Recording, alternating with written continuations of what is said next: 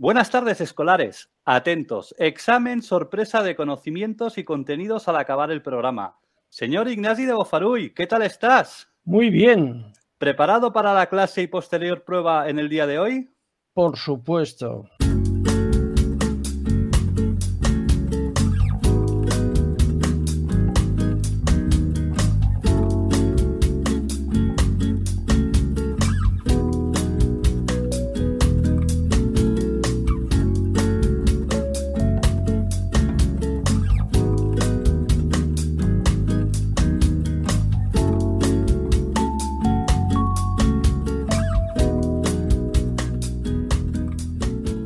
Saludos de un servidor Albert Piera. Si estáis todos listos, bolígrafo en mano, lápiz y papel, como mandan los cánones, arrancamos una nueva edición de A dónde va la escuela. Sin más, abrimos las puertas de la mano de nuestro invitado en el día de hoy. Xavier Agay, buena tarde, buenas tardes, bienvenido a tu escuela, ¿cómo estás? Hola, ¿qué tal? Buenas tardes, encantado de estar aquí. Antes de empezar, te queremos agradecer el poder compartir esta tarde contigo. Maestro Ignasi, ¿por dónde anda usted? Pues estoy por aquí, escuchándoos. Cuando quieras, comenzamos la clase. Bueno, pues lo, que yo le pido a Xavier Aragay, que es un perfil de persona que trabaja en el mundo de la educación, para transformar la educación, yo creo que es tan potente lo que hace que preferiría que se presentara él. Por tanto, Xavier, eh, por favor, eh, haznos una, presentación, una breve eh, biografía profesional tuya para que te conozcamos, nuestros oyentes se sitúan y nos va muy bien. Muy bien, muchas gracias, Ignasi. Eh, bien, mira, yo llevo 45 años eh, de trabajo profesional en la educación. Soy un educador apasionado, sobre todo, de que la educación es la mejor herramienta que tenemos para mejorar el mundo, para dejar nuestra huella. Y sobre todo apasionado de la transformación de la educación, como la quiero, como la amo, como me he dedicado toda mi vida a ella. Creo que debemos transformarla profundamente y en esto estoy trabajando. Soy economista de formación, pero me he dedicado siempre a la dirección y el liderazgo de instituciones educativas.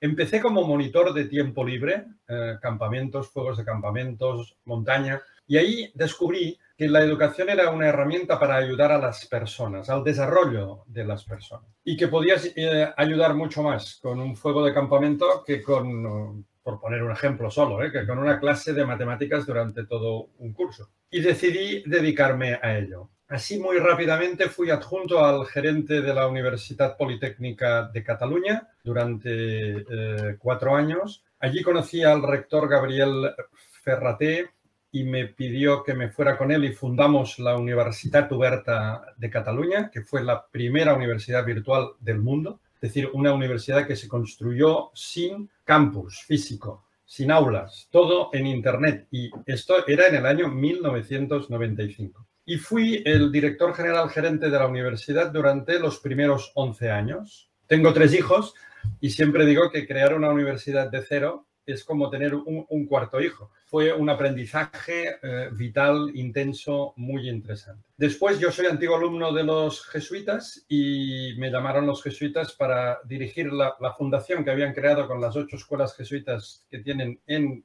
Cataluña y ahí creé el proyecto Horizonte 2020 que fue un proyecto que empezamos en el año 2008, estuve hasta el 2016, ocho años, donde ocho escuelas eh, clásicas que funcionaban bien, hicimos un proyecto para ponerlas en un proceso de transformación, de innovación, de, estar en la punta de lanza de los cambios en la educación.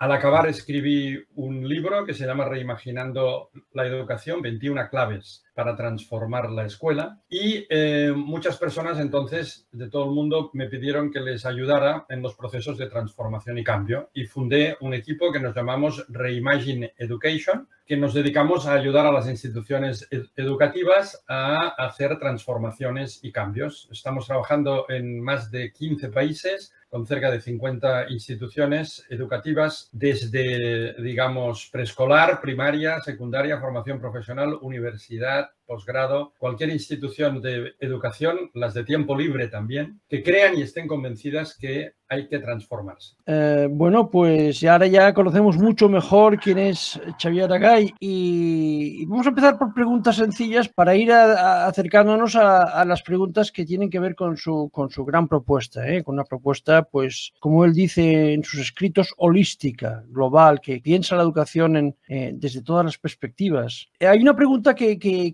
interesa mucho en el mundo educativo y que interesa a nuestros oyentes, que es, ¿el alumno debe ser el centro de el aprendizaje? Bueno, yo soy un convencido de esto, porque por más que a veces se diga, se afirma o se escriba, cuando tú observas cualquier escuela, cualquier universidad, y ya no digo solamente en nuestro país, en el mundo, el alumno de verdad no es el centro del proceso de enseñar y aprender. Podríamos debatir si el centro es el currículum, podríamos debatir si el centro es el propio profesor, pero de lo que estoy convencido es que el alumno no es de verdad el centro. Y precisamente creo que el alumno tiene que serlo, y este es uno de los elementos claves del proceso de transformación que yo propongo, que la persona, que el desarrollo de la persona, el desarrollo humano, esté realmente en el centro del proceso de aprendizaje. Y esto significa ir más allá del conocimiento, ir más allá de las competencias. Esto significa ir a fondo, a ayudar a que después de, por ejemplo, estar 15 años en una escuela, un, alumno sepa quién es, se conozca, sepa qué quiere hacer en la vida o vaya descubriéndolo. Y por tanto, que haya sido realmente eh, el centro de todo estos mecanismos, actividades y organización que orquestamos para que se desarrolle. Entonces, déjame que te haga una pregunta que quizás es la pregunta de muchos oyentes. Estamos hablando de, una formación en la cual eh, estamos hablando de educación emocional, educación en valores, educación en el carácter, educación para la ciudadanía. ¿Qué te parece, Xavier? Bien, me parece muy interesante la reflexión que haces porque creo que esta es una de las confusiones más importantes que hoy existen. De hecho, cuando se habla de eh, educación en valores, emocional o para la ciudadanía, de hecho se habla porque se es consciente que el centro no es esto, que el centro es el currículum. Y entonces cuando podemos, le ponemos una inyección de, de valores, una inyección de ciudadanía, una asignatura, un taller, porque de hecho lo que nos ocupa es lo otro. Entonces, yo lo que planteo es al revés. O sea, vamos a hacer que el centro verdaderamente sea el alumno, pero no para meterle como sea en la cabeza desordenadamente todos los conocimientos que el currículum dice, sino para que pueda aprender con sentido, desarrollándose.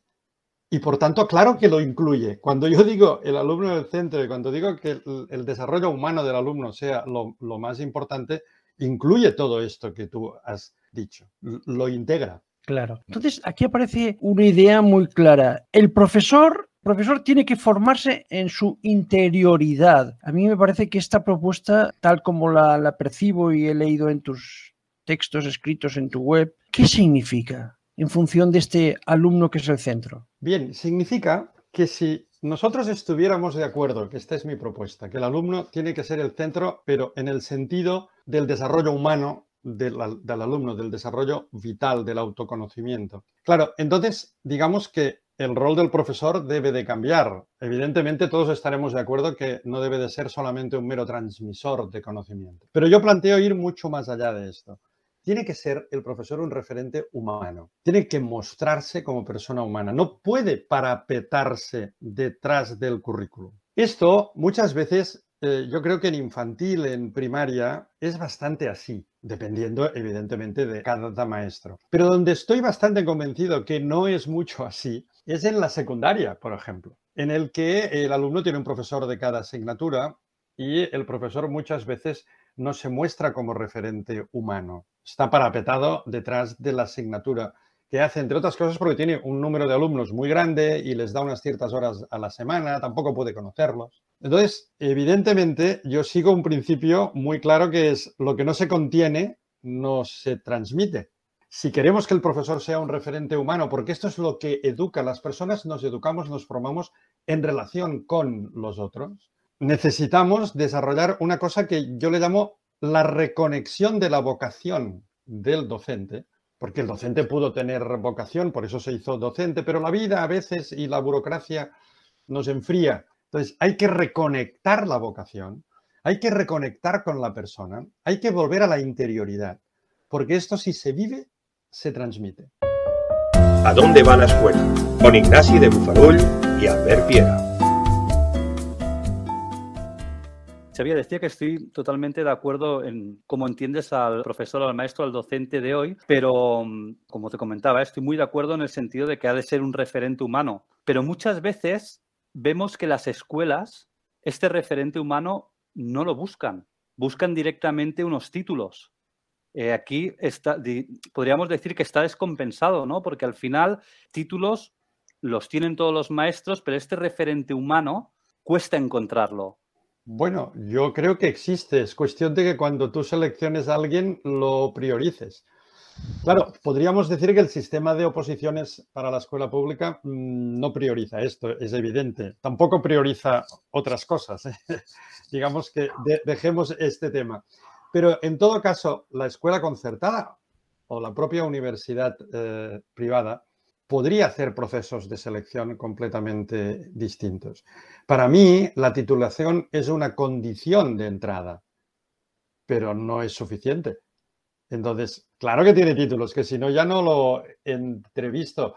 Cuando estuve, por ejemplo, en el proyecto Horizonte 2020 con las escuelas jesuitas, organizamos un proceso de selección en que el título era el filtro de entrada, pero después había todo un proceso para saber qué persona teníamos delante. No qué conocimientos tiene, sino qué persona, qué siente, qué piensa. Pero la escuela prioriza, ¿no? Prioriza antes unos títulos a esta persona, ¿no? Quizás, a esta persona que tienes delante. Pero tú, pero tú me hablas de lo que pasa ahora o de lo que yo pienso que tendría que ser. Porque no, no, de, lo que, de lo que pasa a día de hoy. Bueno, es que si hablamos de lo que pasa a día de hoy, cada uno habla de lo que conoce. Yo te puedo decir escuelas en Barcelona y Cataluña, España y Europa que están ya seleccionando de otra forma. Probablemente son una minoría, pero ya lo están haciendo. Si tú me dices que la mayoría aún está en eh, un proceso de selección centrado en el título y en el conocimiento de, la materia, yo te diré que sí, pero es que, Albert, estamos en un momento de cambio, estamos en un tiempo bisagra. y claro que hay prácticas, digamos, antiguas, pero también hay nuevas prácticas emergentes que son las que nos interesan. Claro, entonces acabas de, mencionarlo, estamos en un tiempo de cambio, de cambio educativo, ¿no?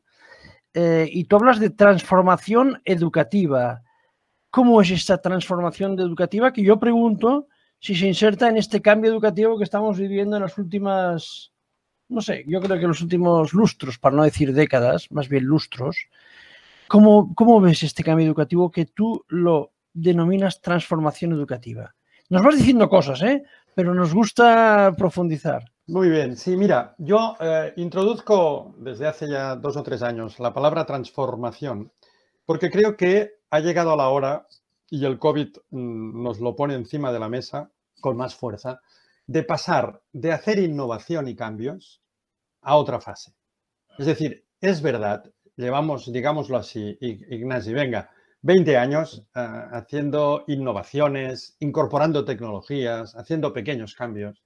Está bien, ha estado bien. Ha sido como ir al gimnasio. Cuando, uno va al gimnasio entra y se encuentra máquinas, ¿no? Y bueno, puede ir probando cosas. Bien, hemos estado haciendo esto. Hemos hecho gimnástica, hemos tomado experiencia, algunas cosas han funcionado, otras no. Pero lo que yo creo es que por acumulación de pequeñas innovaciones y cambios no llegaremos a un gran cambio. Al revés, estamos llegando a un gran estrés. La escuela está estresada. Y en parte, en parte, la hemos estresado nosotros también con un conjunto de innovaciones y, cambios.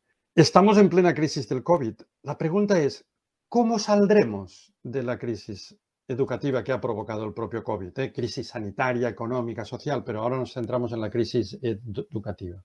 ¿Saldremos para intentar volver hacia atrás? No, no, no es posible. Aquello que teníamos antes del COVID no volverá como tal. Entonces, hay que mirar hacia el futuro. Por eso hablo de transformar. Hemos de dar un salto, porque ya no se trata de cambiar prácticas de aula solamente. Porque si estás en una escuela te das cuenta que cuando cambias prácticas de aula, al final chocas contra un techo de cristal que es la inflexibilidad estructural de la escuela que tenemos hoy. Inflexibilidad de espacios, inflexibilidad de tiempos y nuestra inflexibilidad mental de nuestra mirada, porque la escuela la hemos visto siempre igual, como un paisaje fijo. Y cuando hablo de transformación, lo que significa es que lo que hemos de ir a transformar es más allá de las prácticas de aula. Hemos de ir a transformar la institución e-, educativa, la escuela como tal, el concepto de escuela, la mirada que tenemos a escuela. Por eso hablo de transformar, para ir más allá de las innovaciones y cambios.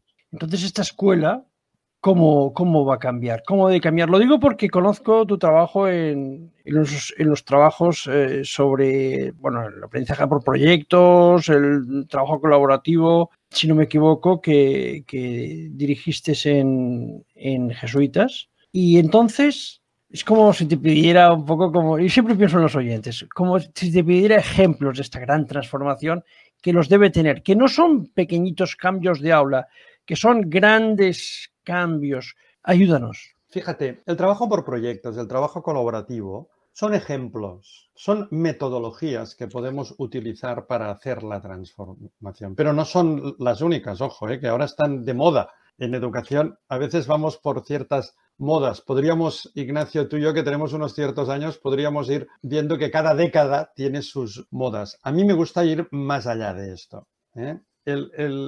Estas metodologías pueden ser útiles, pero hay que preguntarse por qué y para qué. Porque muchas veces algunas escuelas hacen innovaciones sin saber por qué ni para qué, porque es que la escuela de enfrente lo está haciendo, porque todo el mundo habla de. Entonces yo siempre digo, ojo, ojo, vamos a parar, vamos a reflexionar, vamos a preguntarnos el por qué y el para qué de todo esto. Hay evidencia científica concepto que me gusta introducir porque a veces la escuela va mucho por intuición y tendríamos que ir más buscando las evidencias que ya existen. Hay evidencia científica de que eh, el trabajo por proyectos bien hecho, el trabajo colaborativo bien estructurado, nos ayuda a que los alumnos sean personas distintas. Y aquí enlazo con lo primero que decía, lo importante que es qué tipo de alumno queremos que salga de la escuela. ¿Qué invitamos a que el alumno sea?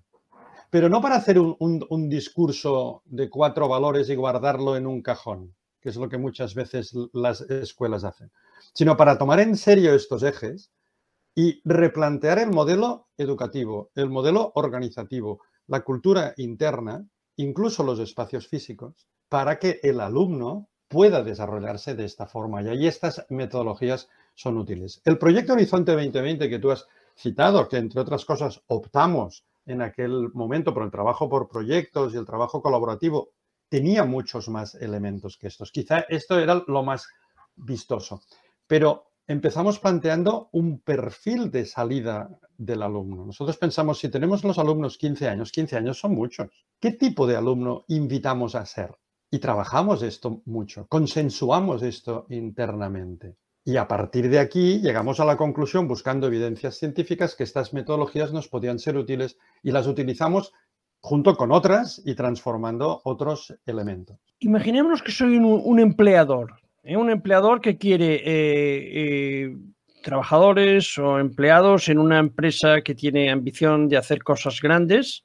Estoy hablando en el mundo, por ejemplo, económico y que busca perfiles de, gente emprendedora, de gente con, confianza en sí mismo, mm, gente que es capaz de, empujar fuerte, de, innovar en, esa empresa. Quizás estamos preparando para este tipo nuevo de trabajador. Yo no. A mí lo que me gusta es que la educación sea la herramienta para forjar personas forjar personas que puedan vivir plenamente en el mundo que les va a tocar vivir. Por tanto, es evidente que las hemos de educar de forma distinta, porque, por ejemplo, la incertidumbre que estamos viviendo ahora no la hemos vivido nunca. La educación formatea, permitidme que utilice esta palabra que viene de los informáticos, ¿eh? la educación clásica formatea para un mundo cierto, que no cambia casi. Hay que formar para un mundo que cambia. Entonces, yo creo que el eje no es formar a los empleados que las empresas necesitan, es formar a las personas, ciudadanos con valores,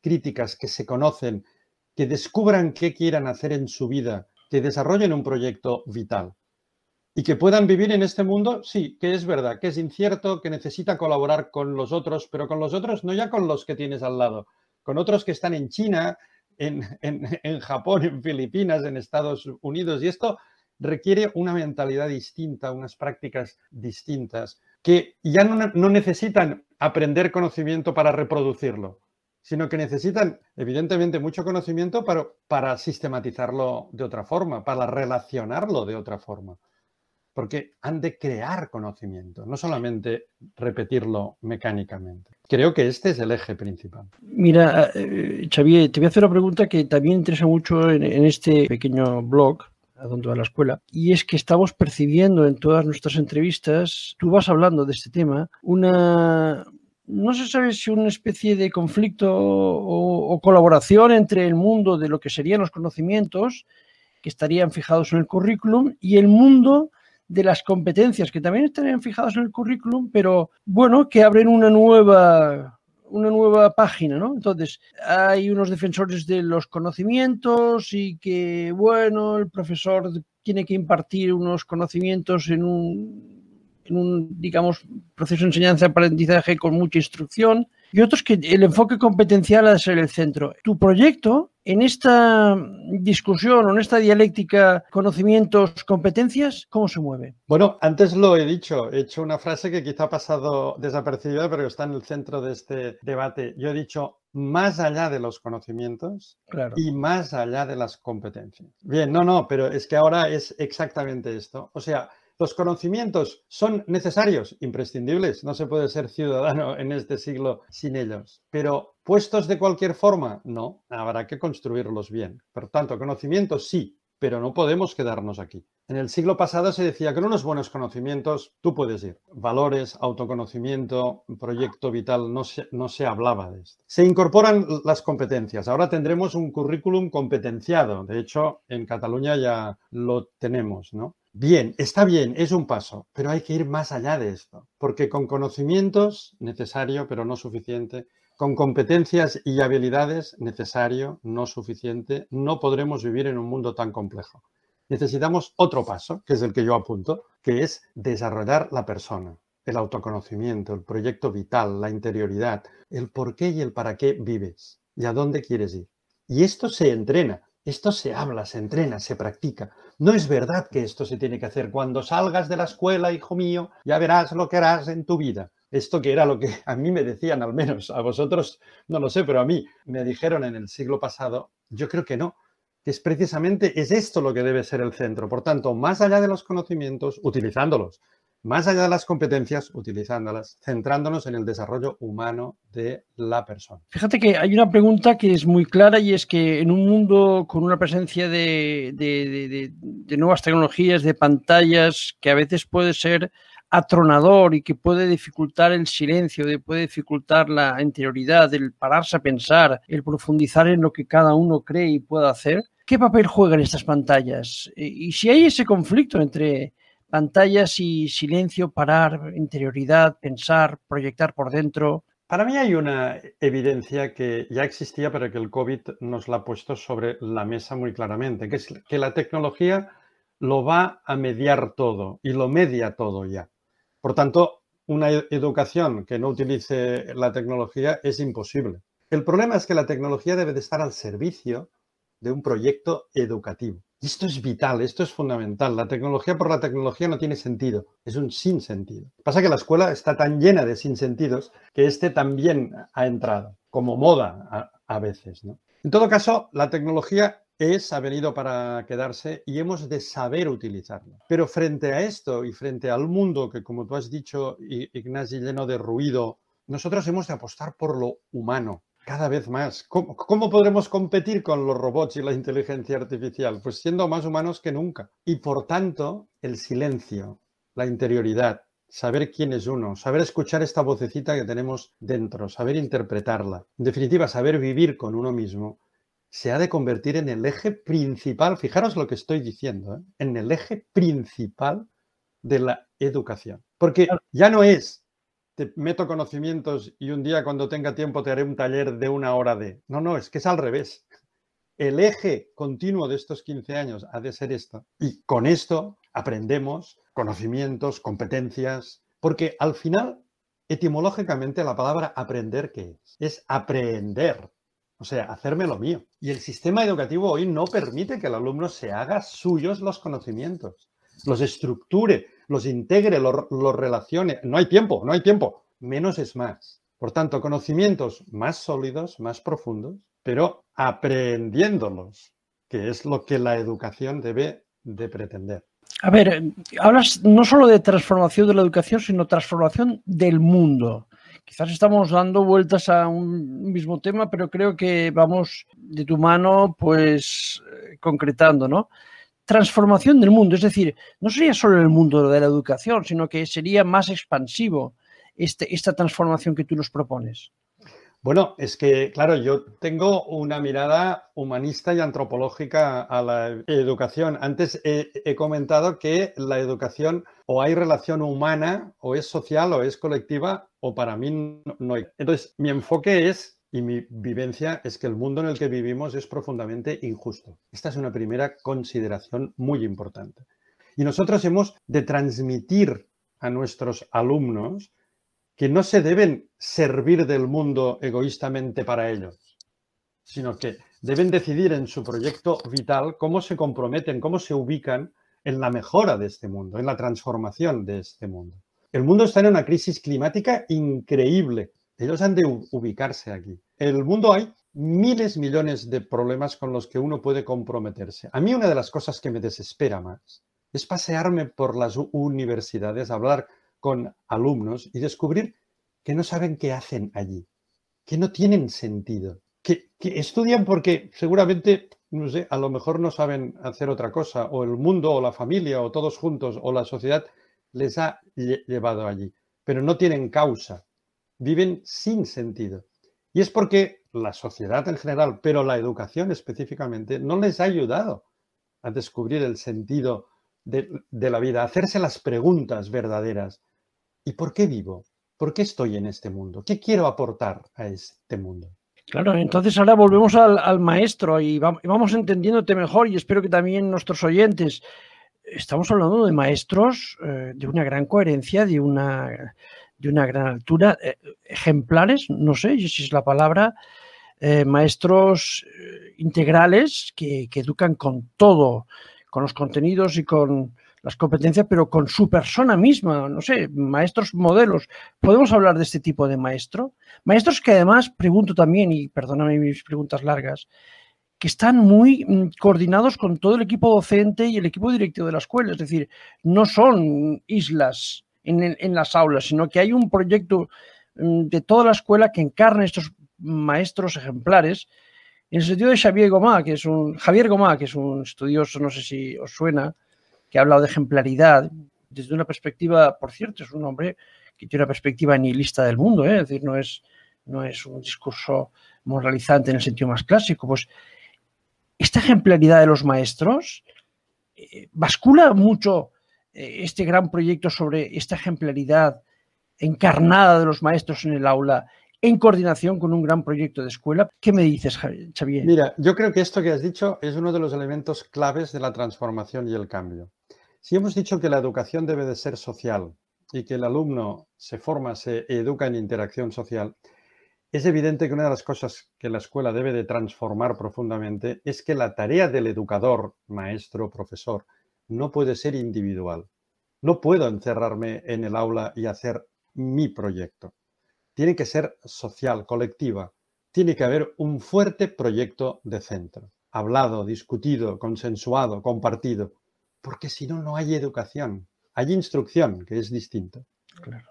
Por eso, un elemento clave de la transformación es ayudar a un centro o a un conjunto de centros que quiera hacerla a hacer un proyecto educativo, pero no un proyecto educativo centrado en las manías de cada profesor, sino centrado en qué tipo de alumno queremos que salga. Volvemos a poner el alumno en el centro, porque hay muchos claustros que son claustrocentristas, que se pasan el día en debates por las manías que cada profesor tiene. No, no, vamos a trabajar, a, a, discutir, pero para el alumno, para el tipo de alumno. Sí, sí, queremos un alumno crítico y creativo. Bueno, vamos a ponernos de acuerdo. ¿Qué significa esto?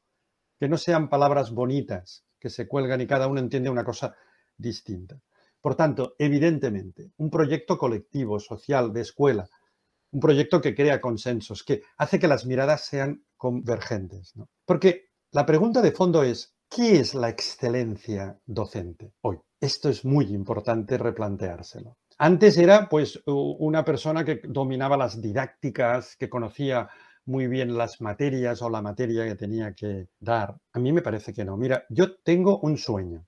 Sin sueños no hay futuro distinto. Y el sueño es un día ir a tomar un café con un profesor de secundaria, por ejemplo, y que yo no lo conozca y le pregunte, oye, ¿tú a qué te dedicas? Y me diga, yo soy desarrollador de persona. Qué interesante. En lugar de que me diga, soy profesor de historia, yo soy desarrollador de personas. Yo me dedico a ayudar a mis alumnos a descubrir quiénes son, con actividades individuales, colectivas, con otros profesores con los que hemos trabajado un proyecto. Esta es la escuela que sueño.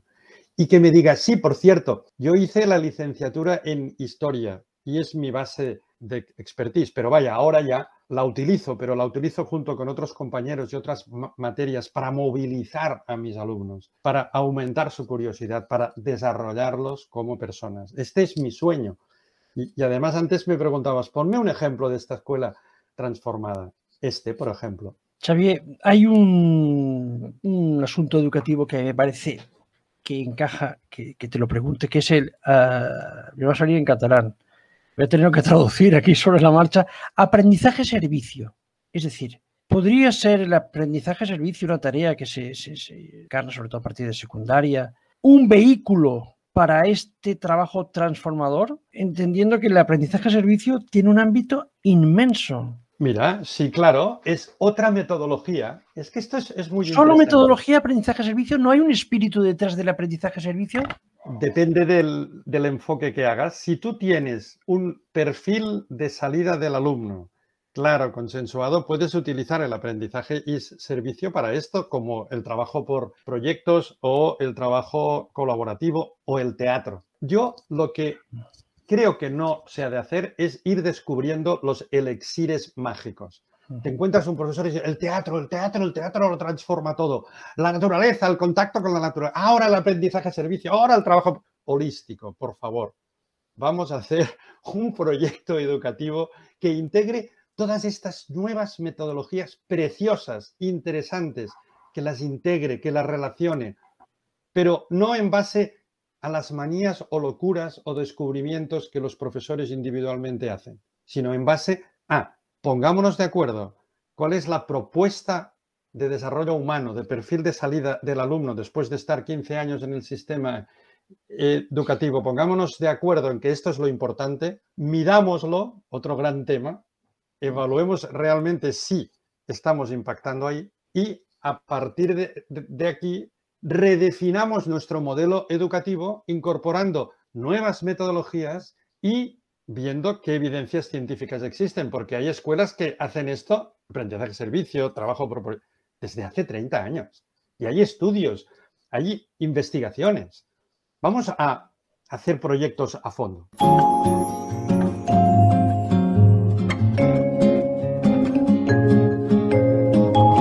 Estás escuchando A dónde va la escuela, foro de debate, con Ignasi de Bufarull y Albert Piera.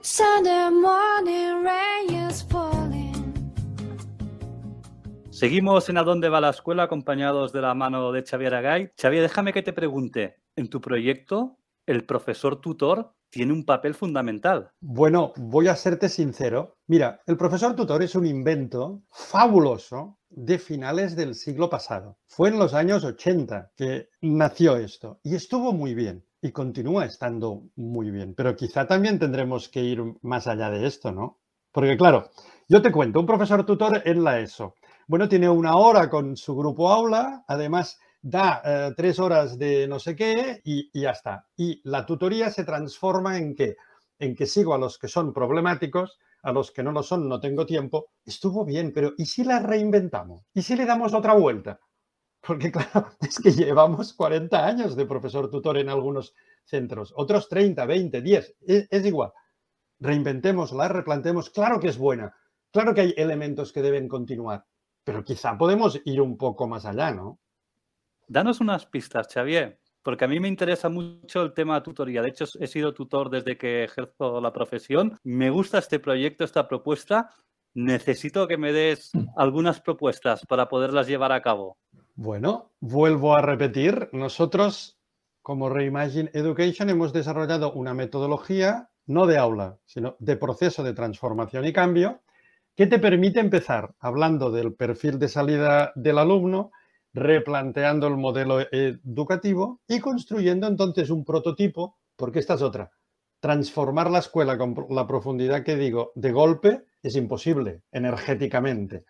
Entonces, habrá que hacerlo pequeñas dosis. Entonces, hacemos un prototipo, a lo mejor en un ciclo, y allí experimentamos, aprendemos esta transformación a cambio. Y allí podemos ir, por ejemplo, mucho más allá que el tutor que ahora existe porque si el eje principal es ayudar a desarrollar a los alumnos, tendremos que ir más allá de una cosa que se concreta en espacio-tiempo en una hora a la semana.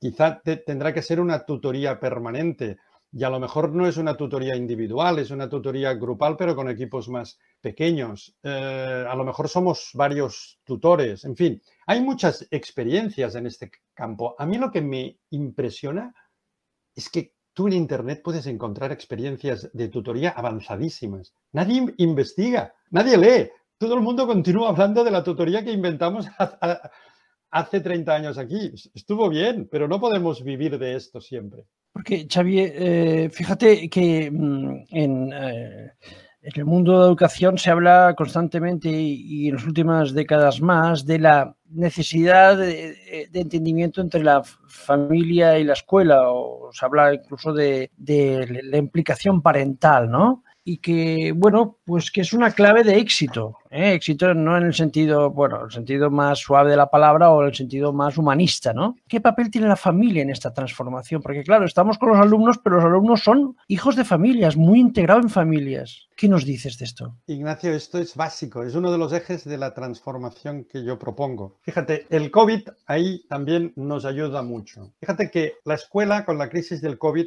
todos los alumnos en casa, todo por pantalla, quedó desnuda delante de la familia. Las familias por primera vez se enteraron de muchas cosas de lo que pasaba dentro de un aula virtual en este caso, pero en el fondo de lo que se trabajaba en la, escuela. Pero es que la familia quedó desnuda también delante de la escuela, porque también, estando los niños en casa, muchos profesores y maestros descubrieron cosas de las familias de sus alumnos que no sabían. Entonces, esta es una oportunidad para salir de la crisis replanteando profundamente la relación familia-escuela, escuela-familia, porque en el modelo clásico los expertos están en la escuela, a la familia se la informa, por cierto, en unas reuniones que, en fin, eh, otro día podríamos hablar de esto, que son un desastre comunicativo porque son un rollo, con una jerga que la mitad de las familias no entiende, pero se las deja fuera. Y no estoy hablando de familias que se entrometen a veces en el día a día, este es, otro tema. Estoy hablando de establecer una nueva relación familia-escuela, escuela-familia en esta escuela transformada, que propongo que cambie el rol del alumno, el rol del profesor, las metodologías, el modelo educativo, el perfil de egreso, la cultura, la organización, los espacios físicos, el ambiente y la relación con las familias. Las familias han de formar parte directa del proceso de enseñar. Leyendo a un, sociólogo que habla mucho de educación, que se llama Robert Putnam, que es un profesor de la Universidad de Harvard, él dice que son muy importantes las actividades extraescolares, no, no en plan de ahora ayudo y ahora música, sino esas actividades capaces de, crear pues eh, sentido de comunidad, sentido de, camaradería, sentido de cultura, de expansión. Es decir, que decía incluso que las familias ricas eh, son las que se han podido permitir unas, unas actividades extraescolares con, con, deporte, con teatro, con música, con, con voluntariado y que ese enriquecimiento en la vida extraescolar, que les ha llenado de palabras y de comprensión y de conocimiento del mundo, ha sido la clave del éxito y que las familias, que nos preocupan muchísimo más eh, desfavorecidas económicamente, más humildes, la working class, no tienen esto. Y que una de las claves del éxito fracaso escolar, para Robert Putnam y otros especialistas, sería este, También lo diría Pierre Bourdieu, ¿eh? el, sociólogo francés. Cuidado, ¿no? Eh, no es ese quitarse de, encima del niño y mandarlo a música y ayudo. No, no, no. Unas actividades escolares muy ligadas a la escuela, muy ligadas a la comunidad, muy participadas por la familia y que sobre todo decía este, perdona esta pregunta tan larga, Putnam, llena de adultos que son mentores como los maestros que hemos visto ahora. ¿Qué opinas de, este? Es una cosa que, bueno, ahora mismo está pegando muy fuerte en, en toda la, reflexión sobre el cambio educativo en los Estados Unidos. Mira, Ignasi, yo es que soy un convencido de esto desde hace 30 años, porque yo empecé siendo monitor. Sí, lo has dicho. Entonces, fíjate, además hay evidencia científica de esto. Sí, hay sí, estudios sí, que se han publicado en torno a esto. Y eh, voy a poner un ejemplo. En Portugal, un país que está al lado de España, que a veces España mira con una cierta superioridad, pero que está haciendo cosas muy interesantes, Allí no les llaman actividades extraescolares. Allí el nombre es actividades de enriquecimiento curricular. Ya empezamos, eh, que también me parece un nombre limitador, pero es que ellos hace 30 años que, que le llaman actividades de enriquecimiento curricular. Yo creo que en el futuro esta separación de lo escolar y lo extraescolar no va a ser. Vamos a una integración de la educación formal y no formal. Esta escuela con la que sueño, incorpora esto también. Ya no puede ser que eh, la familia incluso decida sola qué actividades extraescolares o de enriquecimiento, yo le diría actividades de enriquecimiento vital, personal, ¿no? Eh, sino que incluso tiene que ser una decisión conjunta. Albert, imagínate un equipo de tutores que le dice a una familia, su hijo tendría que hacer teatro, porque es que le iría muy bien para su desarrollo vital.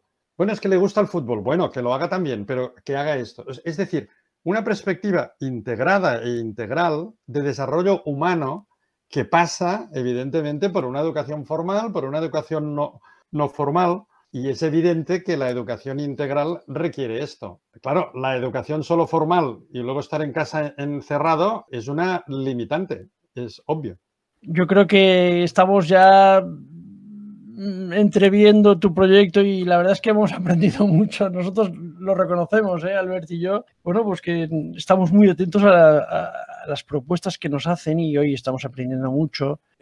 La última pregunta que yo te plantearía es, dice, dice José Antonio Marina que para educar a un niño hace falta toda la tribu y esto se dice también mucho en el mundo anglosajón, es decir, no vamos a educar al niño solo en la escuela, eh, que también, por supuesto, sino en la escuela, en el deporte federado, en el teatro, en la actividad cultural, pero también desde la comunidad más amplia. En, la biblioteca nos existía Karma Fanoy, que vino recientemente, que seguro que la conoces, y que nos dijo cosas maravillosas, ¿no? Por tanto, yo te pregunto ya directamente y, te lo digo así como, necesitamos una, educación, tú lo, lo matizas, claro, menos centrada en el aula, menos del rinconcito del profesor del maestrillo librillo. ¿eh? Cada maestrillo tiene su librillo ahí, un rinconcito ¿eh? un poco mezquino. Bueno, mezquino no, quizás un poco bestia.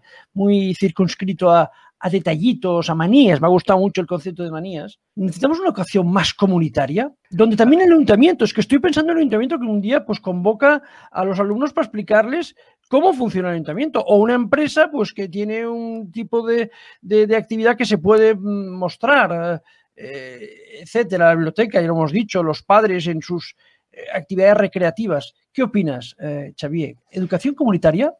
Bueno, antes me pedíais ejemplos de esta escuela que sueño. Pues es esto.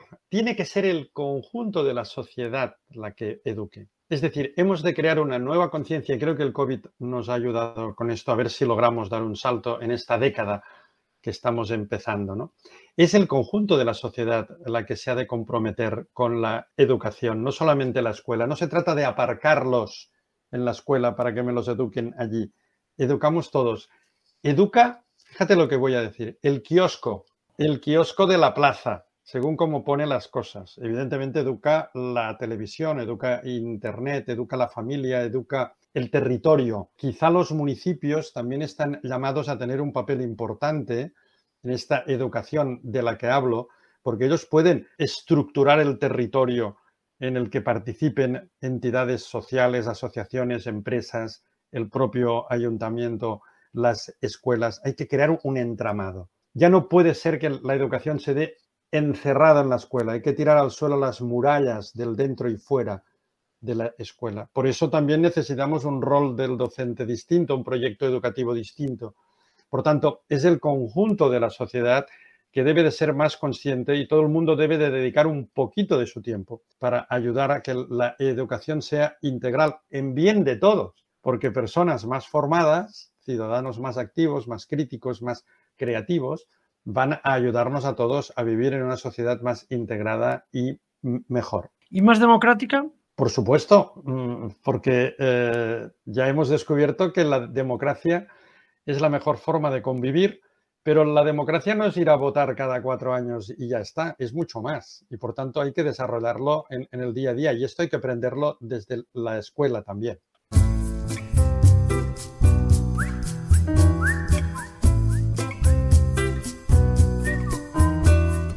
El cuestionario de a qué te suena. Estás escuchando A dónde va la escuela, foro de debate. Es la hora del cuestionario. Xavier, te vamos a presentar cinco palabras y nos has de decir qué te sugieren. ¿Qué es lo primero que te viene a la cabeza? ¿Preparado? Listo. Vamos allá. Educación. La mejor herramienta para mm, mejorar el mundo y dejar tu huella. Vocación. Imprescindible, hay que reconectarla. Igual que vamos al gimnasio para los músculos, hay que ir al gimnasio de la vocación, mantenerla al día. Innovación disruptiva. Bueno, es lo que le llamo transformar. Es decir, las pequeñas innovaciones y cambios no nos van a llevar a un gran cambio, nos llevan al estrés. Por tanto, la innovación disruptiva es transformar a fondo la institución educativa. Aprendizaje vital. Me encanta porque el aprendizaje o es vital o en el fondo no es. Debe de conectar con el proyecto vital, con la persona. Es aprender, o sea, que se lo haga suyo. Y esto requiere tiempo. Y la última, pantallas. La tecnología lo media todo, pero debe de estar al servicio de un proyecto. La tecnología por la tecnología no tiene sentido. Pues hasta aquí las cinco palabras. Te he superado, Xavier.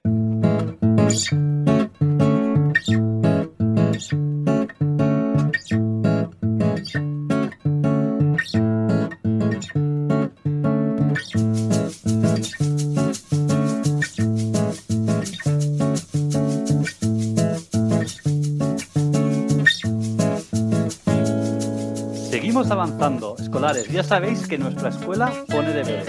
Hoy de la mano de Xavier Agay. Xavier, sugiérenos algunos libros, artículos, documentos en los que podamos seguir indagando e investigando sobre los diferentes temas que hemos ido comentando y tratando en la entrevista de hoy. Escolares, agenda en mano. Ahí van las tareas para la próxima semana.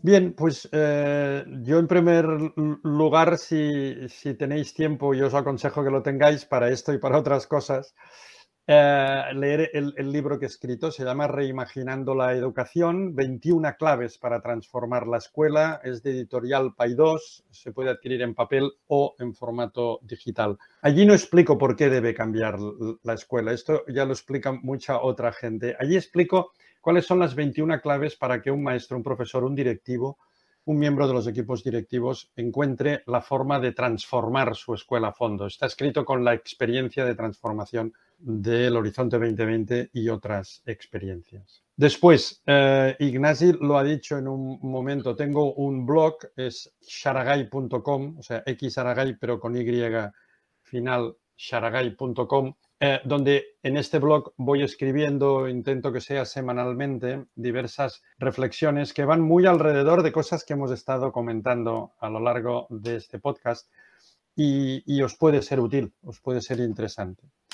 Eh, tercer eh, recurso, dentro del blog encontraréis una sección que conecta con Horizonte 2020. Este proyecto Horizonte 2020, recordar, transformar las escuelas, las ocho escuelas jesuitas de Cataluña, que me ocupó durante ocho años, lo documenté eh, con el equipo que trabajábamos allí. Entonces, desde allí accederéis a una página web eh, donde está la explicación de toda aquella experiencia. Estamos hablando de casi 14.000 alumnos, 1.500 eh, docentes y profesores, ocho centros, de muy diverso ámbito social y allí lo documentamos todo. Hay vídeos, hay unos periódicos y encontraréis especialmente ocho cuadernos que os los podéis eh, bajar en formato PDF que se llaman los cuadernos transformando la educación. donde explicamos todo lo que hicimos un poco paso a paso. Son casi 900 páginas, yo creo que es eh, seguro en nuestro país, digamos, la recopilación más clara eh, y transparente de cómo realizar y lo que fue bien y lo que no tanto eh, en un proceso de transformación y cambio y os puede ser muy útil. Son ocho cuadernos con ocho títulos distintos, os los podéis bajar en PDF y os ayudarán a entender algunas de las cosas que lógicamente en un, en un encuentro de una hora es imposible que se reproduzcan. Rendimiento de cuentas, qué importante. Trabajo por evidencias, qué serio. Escolares, os recordamos que todas estas propuestas y recomendaciones de nuestro invitado las encontraréis colgadas en nuestra web.